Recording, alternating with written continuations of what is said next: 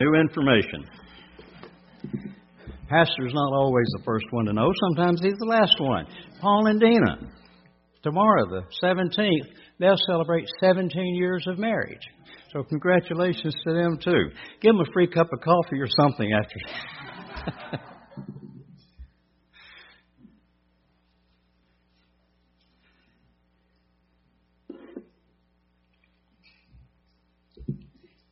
Generally, generally, people do what people want to do, don't they? You ever notice that? How do you miss it? They generally do what they want to do. And have you ever tried to get someone not to do what they're set on doing? If they're set on doing something and you try to persuade them not to do it, uh, well, usually it's an exercise in futility. Doesn't come to any fruition. And then, too, also, generally, people go along to get along. Um, most people are not confrontational per se. Most people don't like conflict. Most people don't like to rock the boat. Uh, they generally will go along to get along. And so, families, friends, society exert a very strong peer pressure. Peer pressure isn't just on the very young and the young. It's not just on the kids, it's not just on the teenagers, although it's a very, very powerful force. But it's something that remains a, a force throughout lifetime for most people. Now, I'm aware of that, and basically, anyone who gives it any thought is very much aware of that. So, how can it be that Satan is not aware of that? Satan is extremely aware of that, and he has been able to practice on people for since people have been here, almost 6,000 years. Not that he didn't practice on the angels also and succeeded with a third of them. But Satan is very aware of these things, and he makes the most of them. And he uses them to snare and control and to manipulate. He's an expert on it. Let me say something from my perspective. What others do is on them. I'm not accountable per se for what others do. What they do is upon them. What I do is upon me. That is what personal responsibility and personal accountability is all about.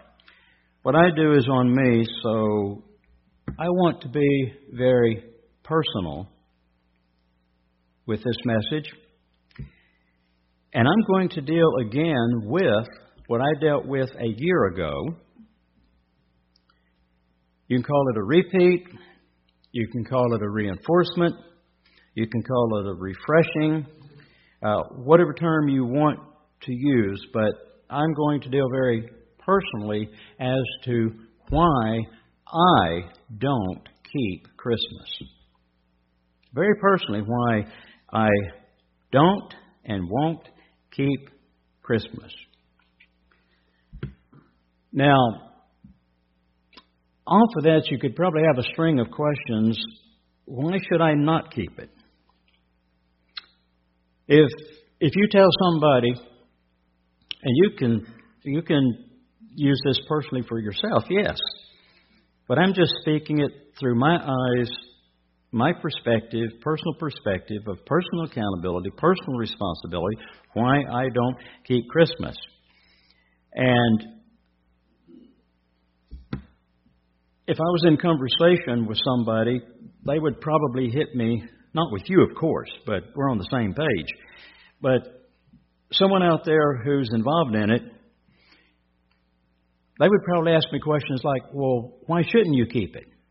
Why, why shouldn't you keep it? Why, why should you not keep it? Why shouldn't you keep it? Uh, what's wrong with it? What, what's the harm done? Because this is what you run into. I don't see any harm in it.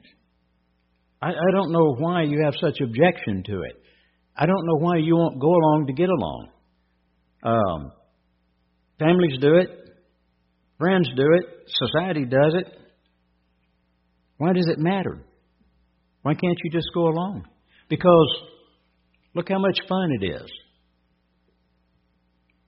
And yet, when I gave part three of fulfilling the Christian calling and talked about happiness and all of that,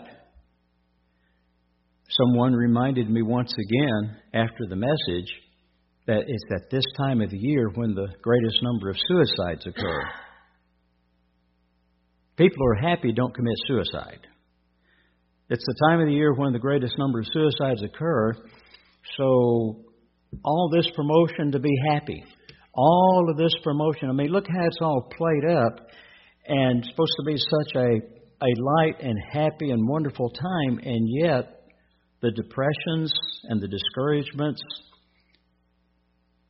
and the consequence, even to the point of suicide that occurs, the season doesn't deliver. But then again, Christ said, You shall know them by their fruits. That's even in regards to seasons and activities, yes. But what is it that draws people in? Well, you think about it. What's the appeal? Well, the pageantry, for one thing.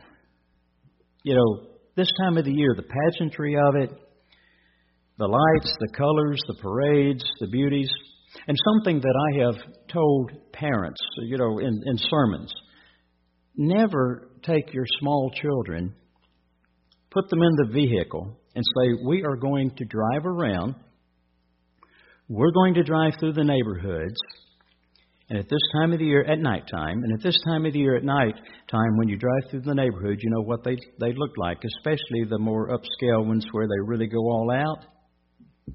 All of the colors, all of the bright lights. Don't drive up and down those streets and say to your kids, "See how ugly that is."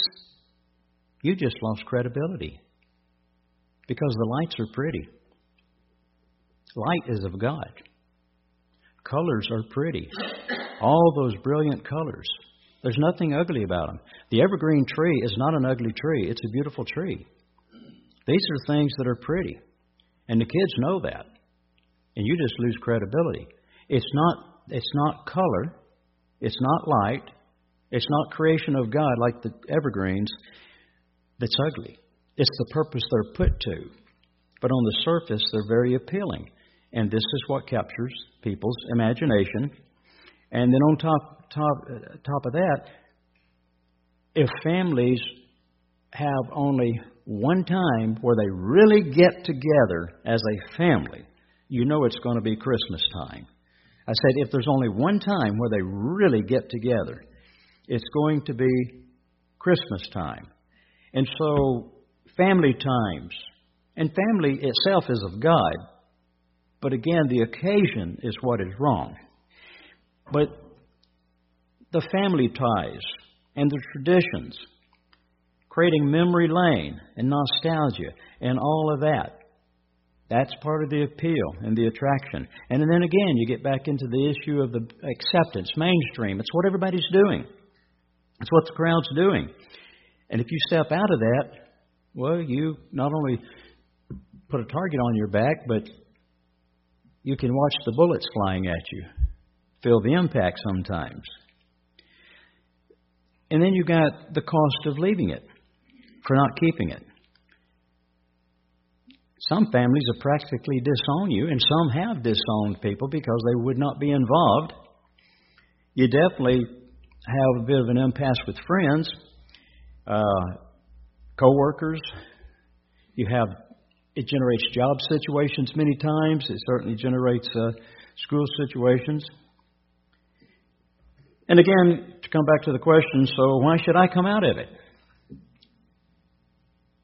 If I was trying to convince somebody to come out of it, they would they would have that question, why should I come out of it?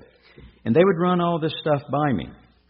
Like I said, this is why I don't keep Christmas. What you do and you do, okay, I'm not going to convince you otherwise, even if I give you facts. You're still going to do what you want to do. So, what's wrong with it? What's the harm done? Let's go to Deuteronomy 12 and verse 29. There's something here that I want to point out that maybe generally is not pointed out.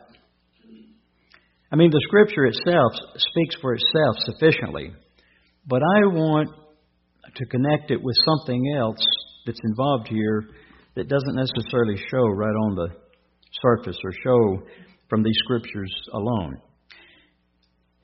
God told, through Moses, told ancient Israel, that's all 12 tribes, 13 when you want to uh, count the tribe of Joseph divided into Ephraim and Manasseh. But in verse 29, Deuteronomy 12, in verse 29, when the Lord your God shall cut off the nations from before you, where you go to possess them, and you succeed them and dwell in their land, you take heed to yourself that you're not snared by following them after that they are destroyed from before you. And that you inquire not after their gods, saying, Well, how did these nations serve their gods? What were their customs, their practices, their traditions? Even so, I'm going to do the same thing. I'm going to do it like that. You shall not do so to the Lord your God, for every abomination to the Lord which he hates have they done to their gods. Even to, see, all the way down the line, even to their sons and their daughters they burnt in the fire to their gods.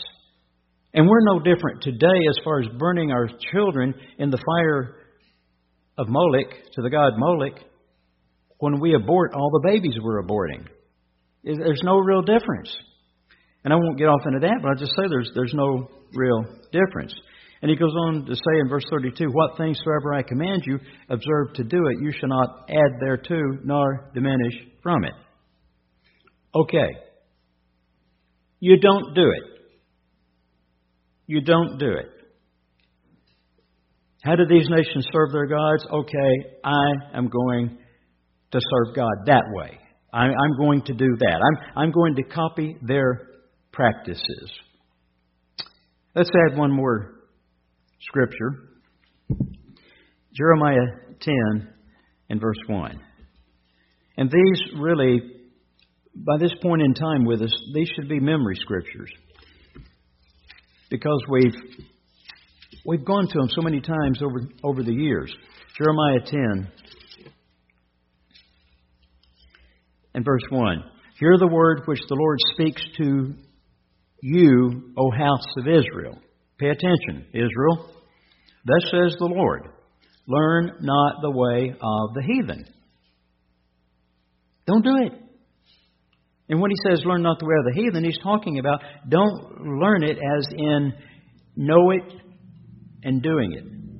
Learn not the way of the heathen. Don't make it part of your lifestyle. And don't be dismayed at the signs of heaven, the zodiac, for the heathen are dismayed at them. And then he goes on about the customs of the people are vain, they're empty, they're, they're, they're not truly productive with anything that's good and lasting. And even talks about cutting a tree out of the forest, the work of the hands of the, the workmen with the axe, and they deck it with silver and gold, fasten it with nails, with hammers that move not. They're upright as the palm tree, which is an evergreen, but speak not, etc. And they've got to be born because they cannot go. Don't be afraid of them. They can't do evil, neither also is it in them to do good. But just don't learn the way of the heathen. Now, what is not always pulled into this instruction? Jeremiah 3 and verse 14. Jeremiah 3 and verse 14. Here's what is not here is what is not pointed out in Deuteronomy 12, but it's also part of it. And you go to other scriptures to find out, like here. Turn, O backsliding children, says the Lord. Why? You know, they're going after other gods, they're going after pagan customs, they're learning the way of the heathen, they're backsliding from God. Why is it important they quit that? Well, here's part of the answer. For I am married to you. You're my wife. I am your husband. I am married to you.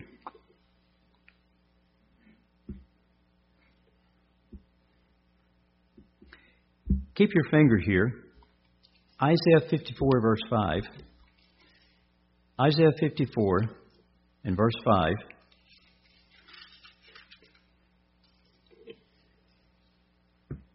says this Isaiah 54, verse 5 For your Maker is your husband. God is the one that made Israel, brought Israel up, created them as a nation, brought them out of Egypt, made them a nation, and at Sinai entered into the old covenant with them, which was a marriage covenant. For your Maker, the one who has made you, your Maker is your husband. The Lord of hosts is his name, and your Redeemer, the Holy One of Israel, the God of the whole earth, shall he be called. For your Maker is your husband. Back in Jeremiah 3 and verse 8. And I saw when, for all the causes whereby backsliding Israel committed adultery, see, to go after other gods, their customs, their traditions, their paganism, is a type of spiritual adultery because Israel is the wife to God, and God was their husband. He said, I had put her away and given her a bill of divorce, yet her treacherous sister Judah feared not, but went and played the harlot also. And it came to pass, verse 9, through the lightness of her whoredom, that she defiled the land and committed adultery with stones and with stocks. Talking about idolatry, false gods, their ways, and in God's sight, it's like you're my wife and you're being unfaithful to me. You're committing spiritual adultery. You're breaking the covenant. Now, on top of that, and along with that, as verse 32 of Deuteronomy 12 said, to do it as God, as God said, not adding and subtracting and doing all that. Let's go to the very last chapter of the Bible, Revelation 22. You know, Revelation 22, material wise in the Bible, as far as the number of pages and all, and as far as time, is a long way from Deuteronomy 12. But the God we serve, who changes not, that his righteousness, his character doesn't change, he's always been concerned about humans adding and subtracting that which they should not add or subtract. Revelation 22, verses 18 and 19 For I testify to every man that hears the words of the prophecy of this book. If any man shall add to these things, God shall add to him the plagues that are written in this book.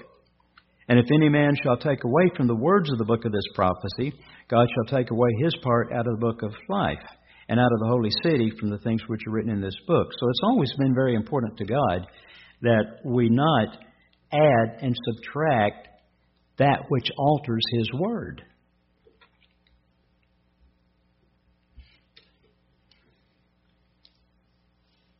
I always like to throw in Ezekiel 8 and verse 16 because this season with Xmas, Christmas, this season, along with Easter, are the two biggies in the Christian world. And in Ezekiel 8 and verse 16, as I've said, every springtime on Easter, there will be a number of people that actually go out physically and do this probably fewer and fewer each year because fewer and fewer people are, uh, quote, going to church. Ezekiel said, He brought me into the inner court of the Lord's house, and behold, at the door of the temple of the Lord, this is, this is religion. This is worship.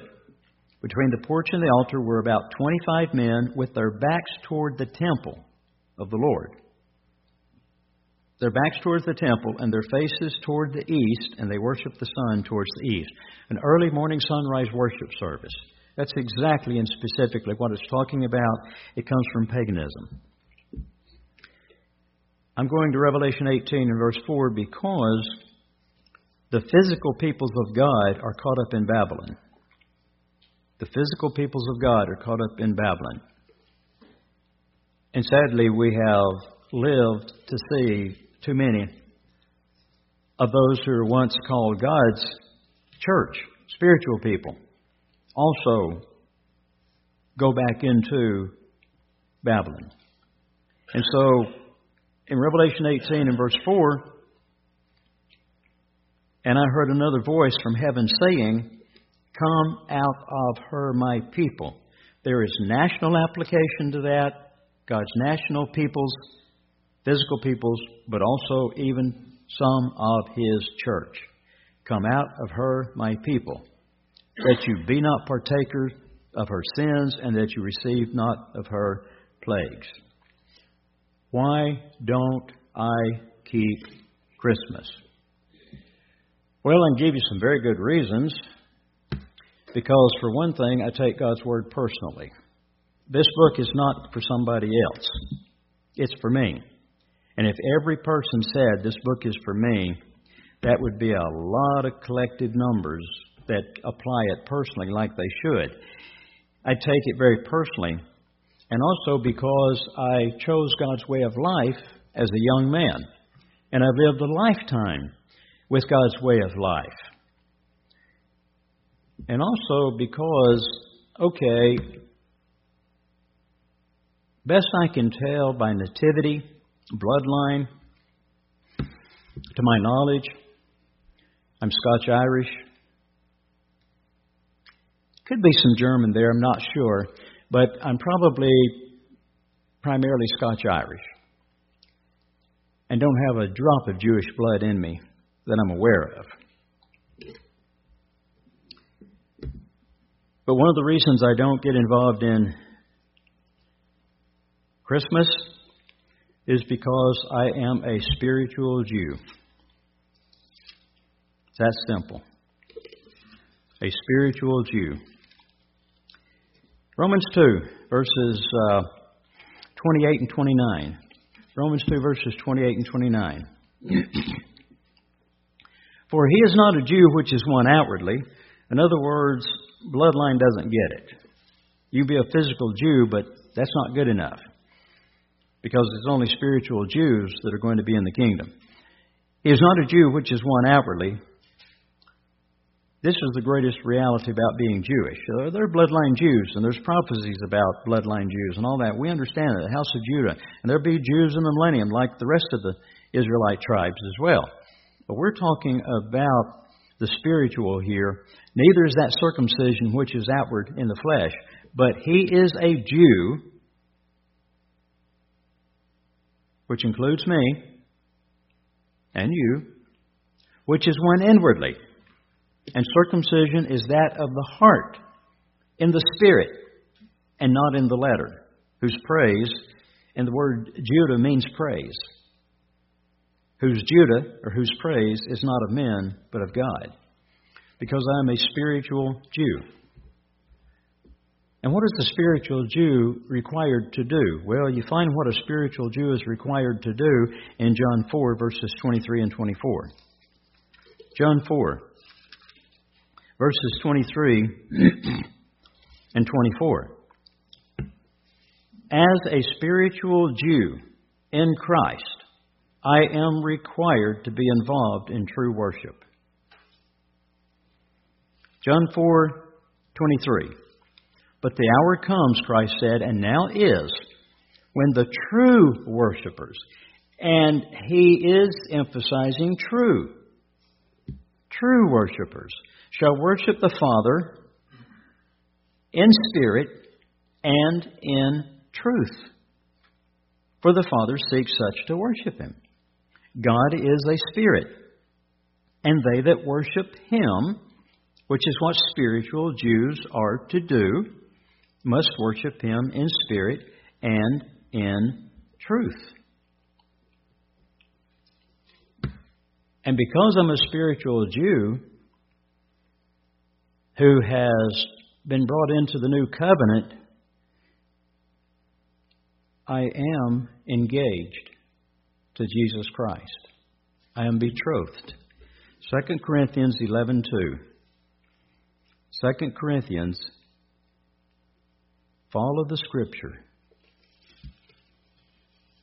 2 Corinthians chapter 11 in verse 2. Paul said, For I am jealous over you with godly jealousy, for I have espoused you, betrothed you, engaged you to one husband, that I may present you as a chaste virgin to Christ. We speak of the church as the bride of Christ, to be the wife of Christ, the marriage supper to take place later when we're spirit beings and we're in a state of engagement. We are the fiance of Christ. I am to be faithful to God. I am to be faithful to my future husband that I'm engaged to. that the church is a body, and I'm part of it. Why I don't keep Christmas? Because I am to be faithful. I'm not to be like ancient Israel who committed spiritual adultery.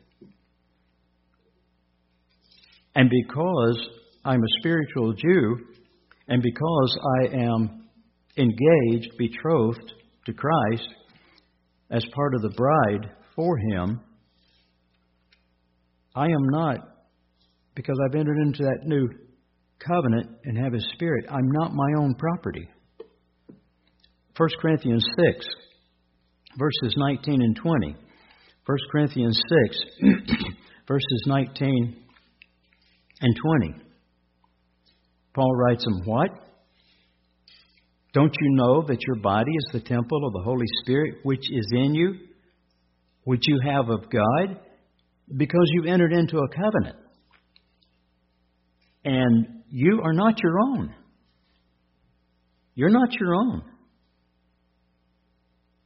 For you are bought with a price. You have been bought. You have been paid for with a price. And of course, we know what that price is. That's the, that's the price of the blood and death of Jesus Christ, His blood. That's the purchasing agent. For you're bought with a price. Therefore, glorify God in your body and in your spirit or your mind, which are God's. And then Paul touches upon that again in chapter 7 here, chapter 7 and verse 23. Chapter 7 and verse 23, he says, You are bought with a price. Be not you the servants of men. Well, if the admonition is, as a spiritual Jew who's not your own, you're married to Christ, not married, not in the fullest sense yet, no, but betrothed or engaged to Christ. You're part of the bride of Christ. And because of that, you're not to be the servants of men whenever that servitude contradicts God. Then how much more so are you not to be a servant of Satan? Think about it. When we read in Isaiah 14, Isaiah chapter 14 and verses 12 through 14, we're given we're given certain knowledge we couldn't we couldn't know any other way except it's recorded for us here in God's word. Verse 12. And we're given an insight into Lucifer. How are you fallen from heaven, O Lucifer, son of the morning? How are you cut down to the ground, which did weaken the nations? For you have said in your heart, Here is your will. here is your motivation. Here was what you. This was this was your your motive. I will ascend into heaven. I will exalt my throne above the stars of God. I will sit also upon the mount of the congregation in the sides of the north. I will ascend above the heights of the clouds. I will be like, or I will be the Most High. What was his objective? Well, you could say, well, his objective was to take the throne and run everything. Yeah, that's accurate. That's not a false statement. That's an accurate statement. He wanted to, to take charge, take control, and run everything. What goes along with being the supreme ruler of all existence, of everything. Well, let's connect Matthew 4, verses 8 and 9 with that. Matthew 4.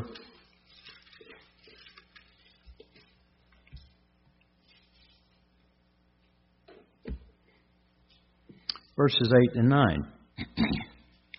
Verse 8. Again, the devil takes him up into an exceeding high mountain and shows him all the kingdoms of the world and the glory of them, and says to him, All these things will I give you if you will fall down and worship me. Think about it. To be the supreme on the throne of God, to be in control of everything and everyone the way He saw it, also meant to be worshiped. And just like He did His best to get Christ to fall down before Him at His feet and worship Him, the insight is Satan wants to be worshiped. That is so important to him. He wants to be obeyed. He wants to be followed. He wants to be copied. You know, Satan's playing two games, and they're both powerful. He's playing a game through the front door, out front, where there are people who are Satanists, the occult, who worship him right up front. You may have seen where um, there was a little, oh, what would you call it? Um, the word escapes me. But anyhow, a little setup of that representing Satan in the Capitol in Iowa, Iowa. And there's Satan clubs, uh, and and there's a little lawsuit right now because a guy Christian went in there and tore it down, set it up beside the nativity scene. Uh, a little, oh, uh, can't think of the word I'm looking for. But anyway, Satan worshippers. So he's got two games going. One is out front, the front door out front, bold, where people profess to worship Satan and do his bidding and all of that. And then the subtle game, which is very powerful in its subtlety, is getting people to follow his institutions even while they are trying to be, quote, Christian. And they're against the devil, and they speak against him, and they teach against him, but they bought into his traditions and institutions even though they don't realize it. In most cases, they don't. And so the devil has a big grin on his face when people say, I'm a Satanist and he's got those who just very openly follow him. But he's also got a sly smile on his face for those who are cussing him and rejecting him while they're still following that which he generates, which he created. Because both ways, he's being worshiped. One, people know they're worshiping him. The other way, people don't know they're worshiping him they would be horrified if and fight you if you told them, well, what you're practicing worship Satan. Uh, you, you know, and of course, I'm not advising you to do that. I'm just saying he still grins because the way he sees it, he's winning the ball game. Take John 8, verse 44. John 8 and verse 44. Look at a, a prime institution of his. And this is an institution of his because before he did it, it didn't exist. He actually is a creator of certain things. And sin is one of them. And the various sins that there are. John 8:44. Christ said, "You are of your father the devil, and the lusts of your father you will do." He was a murderer from the beginning, from the beginning of murder. I mean, there was no there was no spirit of murder until until he came up with it, and abode not in the truth because there's no truth in him. When he speaks a lie, he speaks of his own, for he is a liar and the father of it. The very first lie that ever crossed a set of lips came across his lips. It is interesting that God cannot lie.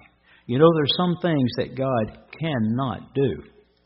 One of those, and I'll read from Titus 1, verse 2, one of those is that God cannot lie. It says right here in Titus 1 and verse 2, it says, In hope of eternal life, which God, that cannot lie, promised before the world began. God cannot lie.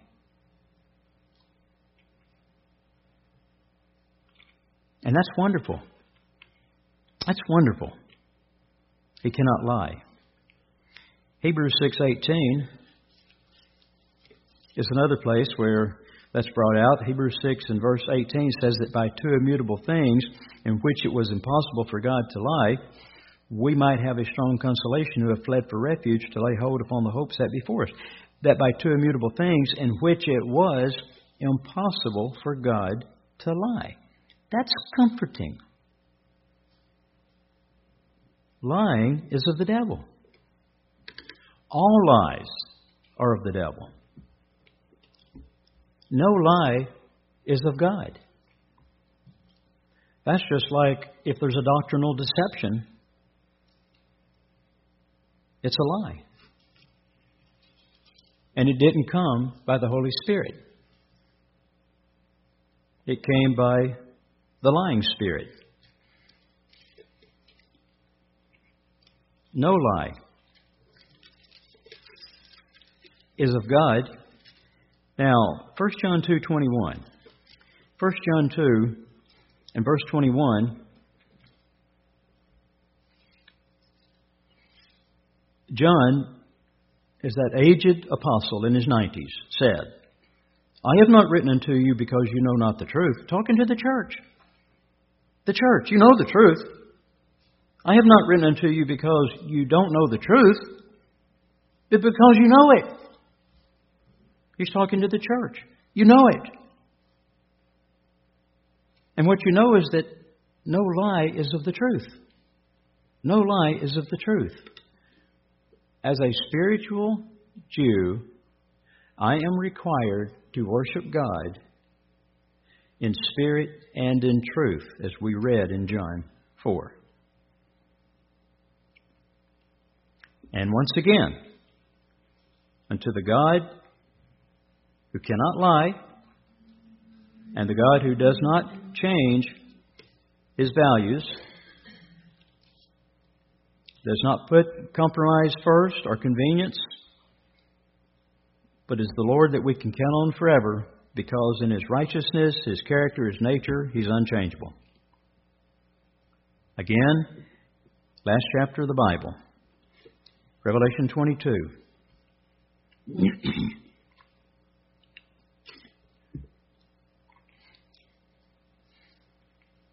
well, I'm going to read chapter 21, verse 27 first. The last verse of chapter 21. It's verse 27. And there shall in no wise enter into it anything that defiles, neither whatsoever works of abomination. These are things that are going to be left out of the holy city, eternal life, all of that. Or makes a lie. But they which are written in the Lamb's book of life. Now, chapter 22 and verse 15, again, giving a list of those who are left out because they would not repent and would not change from these sins, for without her dogs. And dogs usually refers to sodomites and male prostitutes, and sorcerers, and whoremongers, and murderers, and idolaters. I mean, that's a heavy duty list. Really super heavy duty list, isn't it? But know what's included also because it's heavy duty. Whosoever loves and makes a lie, or makes a lie that they love, however you want to word it, but the indictment against lying and lies loves and makes a lie. following lies honors Satan. God cannot lie, and he will not be served by lies. Period. These are hard truths for people who aren't called, whose minds are not opened. But again, remember, my approach on this is this is why I don't and won't keep Christmas. And of course, this season, do I need to lay out all of the lies that are involved? Number one, it's a lie that December 25th is Christ's birthday because it is not. And all knowledgeable scholars know that. And with fingertip knowledge anymore, just going to the internet and doing a just you know searching, bringing up Christmas and doing historical backdrop and all of that. They know that December 25th is not Christ's birthday. And we all know no fat man in a red suit can come down, uh, you know, chimneys and with reindeer that fly go all around the world in one quick night. I mean, we understand all that. I mean, it's, it's ludicrous. Uh, and we don't expect adults to believe those things because we know better. Those are just some of the lies. But the question I have is this At what age is it okay to start lying to your children? Think about that. At what age is it okay to lie to your children? Start lying. And when you do lie, you're not following God's way, obviously, because God doesn't lie. Why do, why do human beings fall so prey to all of this? Again, go along to get along, stay in the mainstream, stay with the crowd. I saw a movie long ago when I was young. Kirk Douglas was in it, Lonely Are the Brave. And that, that's a phrase that does fit God's people. Because it can be a lonely situation many times because you might be the only one in your community, at your job, in your family, whatever, that steps out and does what is right. But why does man fall so prey to it? Well, think about it. Self will, be his own boss, free to do his own thing, decide for himself. That always generates a certain amount of corruption and compromise. Let's look further at what's involved in, in the harm done. Um, by their fruit you shall know them. Which spirit do you see involved and promoted? Do you really see, and again, let's focus on the kids. The Catholic Church says, Give me a child till they're seven years old, and they will always be a Catholic. What are they referring to? They're referring to the fact that if you get the kid at birth and have him till seven, by that time you've embedded in him that which will affect him for a lifetime. And when we take the babies, the toddlers, and we start embedding certain customs and traditions in them, by the time before and by the time certainly they get into the school system, we've got these things deeply entrenched in them. Satan knows how it works. I mean, he's he's very aware. The spirit that's promoted with the children, you you hear it in the statements. I mean, you're out and about. You go to the mall. You go to Walmart. You go someplace. You go you go any place, especially and you don't have to go where there's the Santa and kids sitting on his knee, you know, a line of little kids sitting on his knee telling Santa what they want for Christmas. You don't have to see it there. You can see it if you're standing in line to, to, to check out somewhere and the cashier saying to the little kid with his mama in front of you, What are you getting for Christmas? What's Santa bringing you? It's, it's interesting. Get, get, get. It's always, what are you getting? What are you getting? What are you getting? What are you getting, Chris? Now, that just comes natural to a child. We know that. So, what you do is you magnify it. You put a magnifying glass on that which is natural to them, and you make it a stronger force in them. When Mr. Armstrong, who had an uncanny ability with words, to be able to crystallize things, to distill things down to clear and powerful and yet simple statements.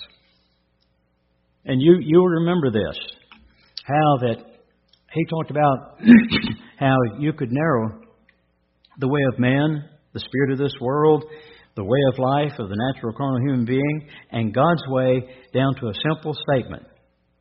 The way of give, which is God's way, the way of give versus the way of get. And giving is something that requires responsibility. And I would like to do a sermon on that someday. The way of get comes very natural. We know God is a giver. James said that in James 1:17 that God is a giver, points that out. And we also know from Acts 20 and verse 35 that it's more blessed to give than to receive. That's Acts 20 verse 35. More blessed to to give than to receive. So we understand that. When you were called to God's way of life, when I was called to God's way of life, whether that would be at age 20, 15, 55, whatever, what was one of the great challenges? One of the great challenges was to get off of the basis of get onto the basis of give. Learning how to reject the entrapment of the way of get and practice the way of give.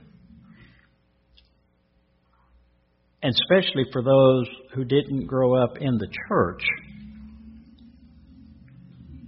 If you were 55, just use that as an age, you could look back and realize that the earliest years of your life, the way of get was very much embedded in you.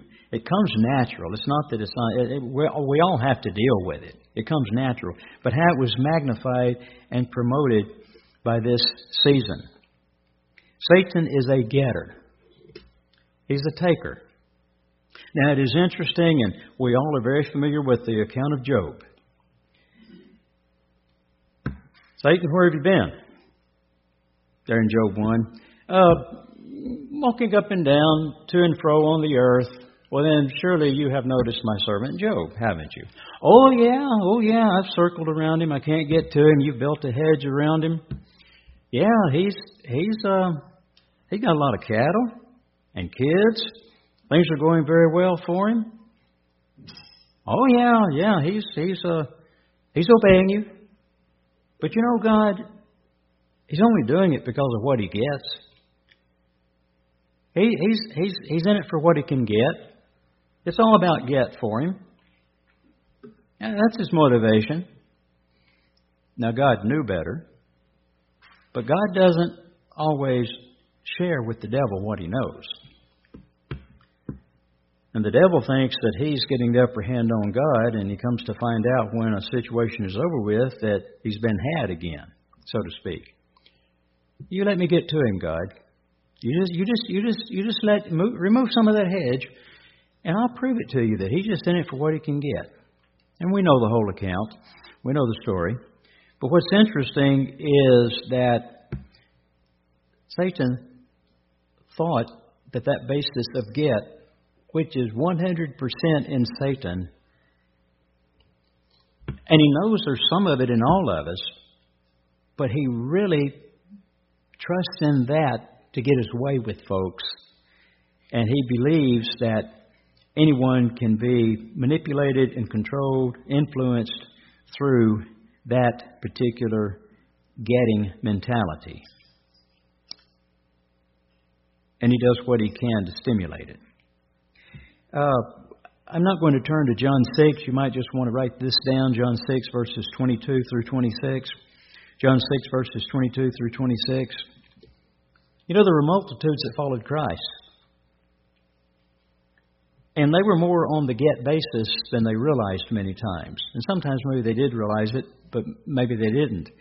But it's interesting what he told them, he tells a particular multitude this in that account there in John 6. He says, Because you did eat of the loaves, you seek me. It wasn't a spiritual seeking, it was to fill their belly. They were on a get basis. And they weren't converted. And Christ knew that, but he just pointed out a truth. Because you did eat of the loaves. It's what's in it for you, what you can get, that you seek me. People prove that to him, and people prove to Satan that get is such a motivating force in them. So he starts in on early, doing what he can to help that be a very powerful motivating basis.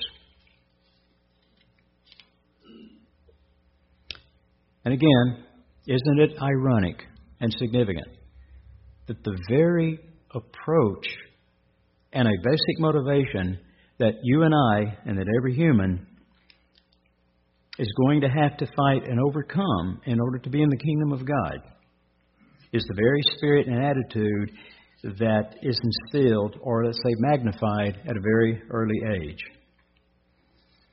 And I haven't even touched upon the extortion of trick or treating and all the get of Halloween. Okay, the relevance. And I have talked about a lot of the, the relevance. So I won't hit this too heavy, but when people say, well, you know, it's not relevant, I think I've shown relevance. It doesn't matter. I think I've shown it matters. It's no big deal. I think I've shown that it is a big deal and that they're totally wrong. And then when they say, well, God doesn't mind because we're using it to worship Him, I think I've shown that it does matter because they're choosing for God what He has to accept when He's already determined what He will accept and what He will not accept. And then when they say, well, Christ, and these are things I've run into over the years, Christ has conquered it. Well, Christ has redeemed it. Christ has baptized, even baptized it. I think, well, how do you baptize a pagan custom?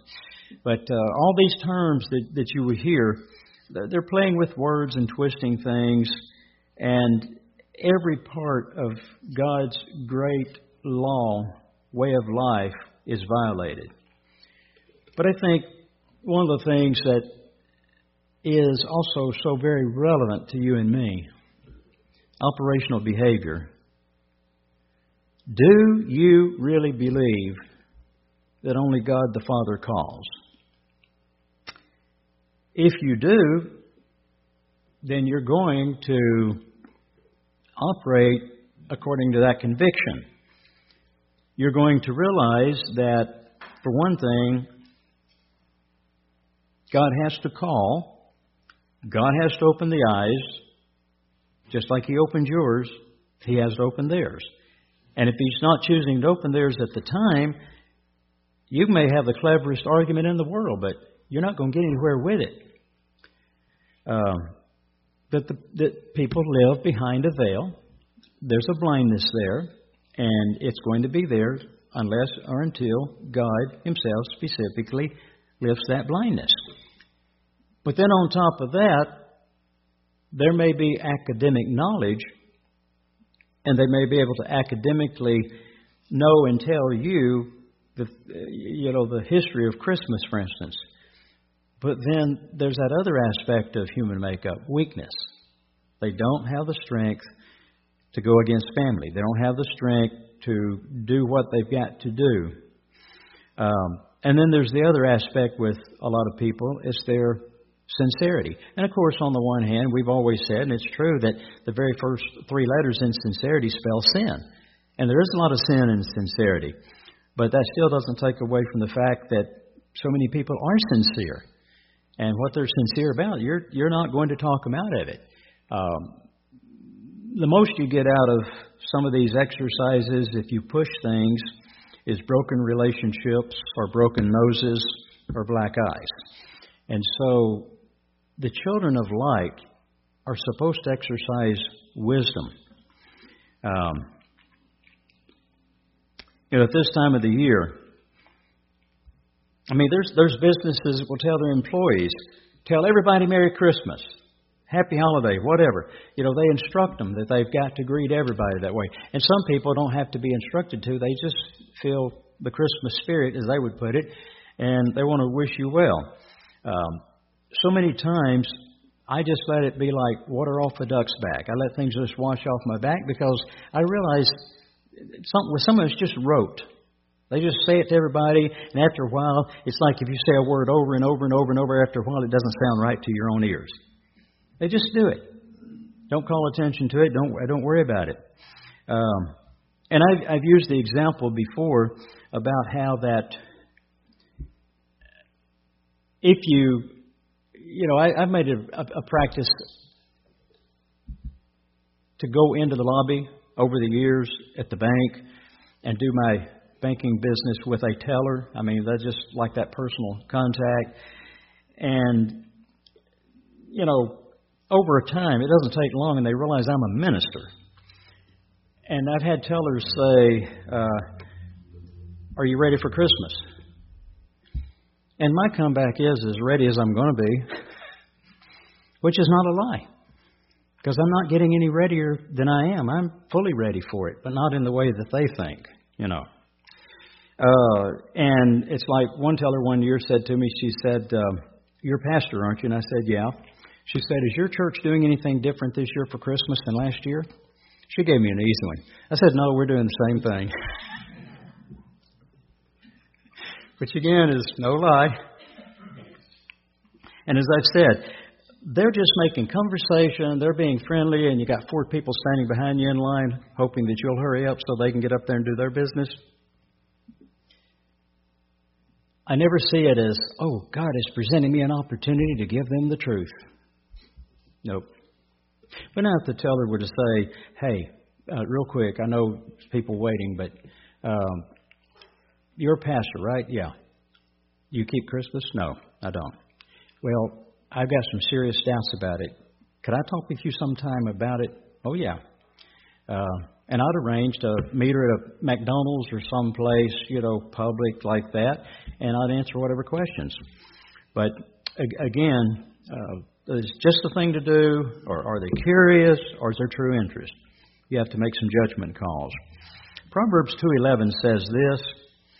Proverbs 2 verse 11 says, "Discretion shall preserve you. Understanding shall keep you." That's very important. Discretion shall preserve you, understanding shall keep you. You want to deal with love and discretion. The scripture in Ephesians 4:15 that says this, and this this is a particular phrase I want to emphasize, but speaking speaking the truth in love. To me, that means we have to be careful not to use the truth as a battering ram.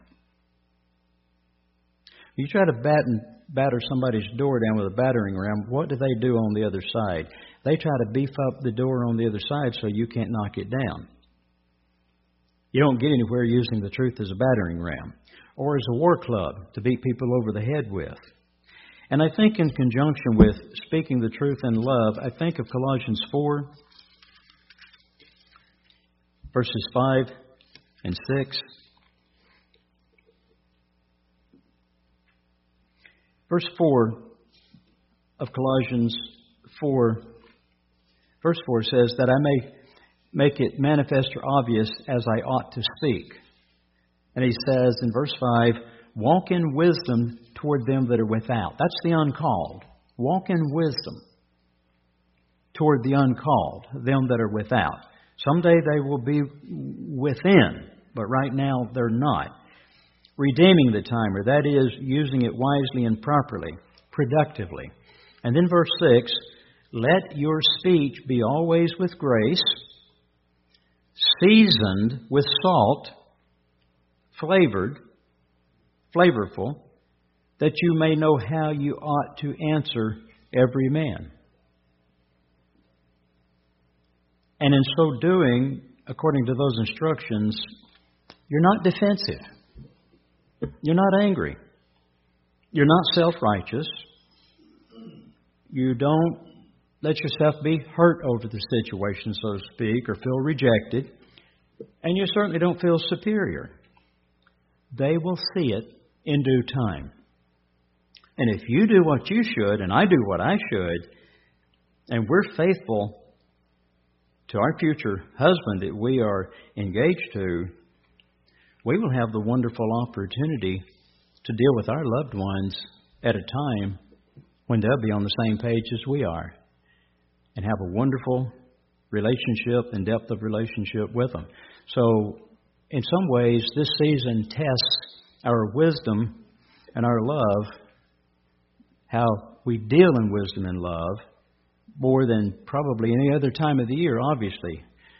But it also puts us on the line to once again show God that we will honor Him with our practices and our attitudes, and also helps us, the season helps us to realize once again that we need to be prepared to help with answers where there is truly the opportunity to help with answers and to know the difference about when there is and when there isn't. But this, these are reasons why I don't and won't keep Christmas.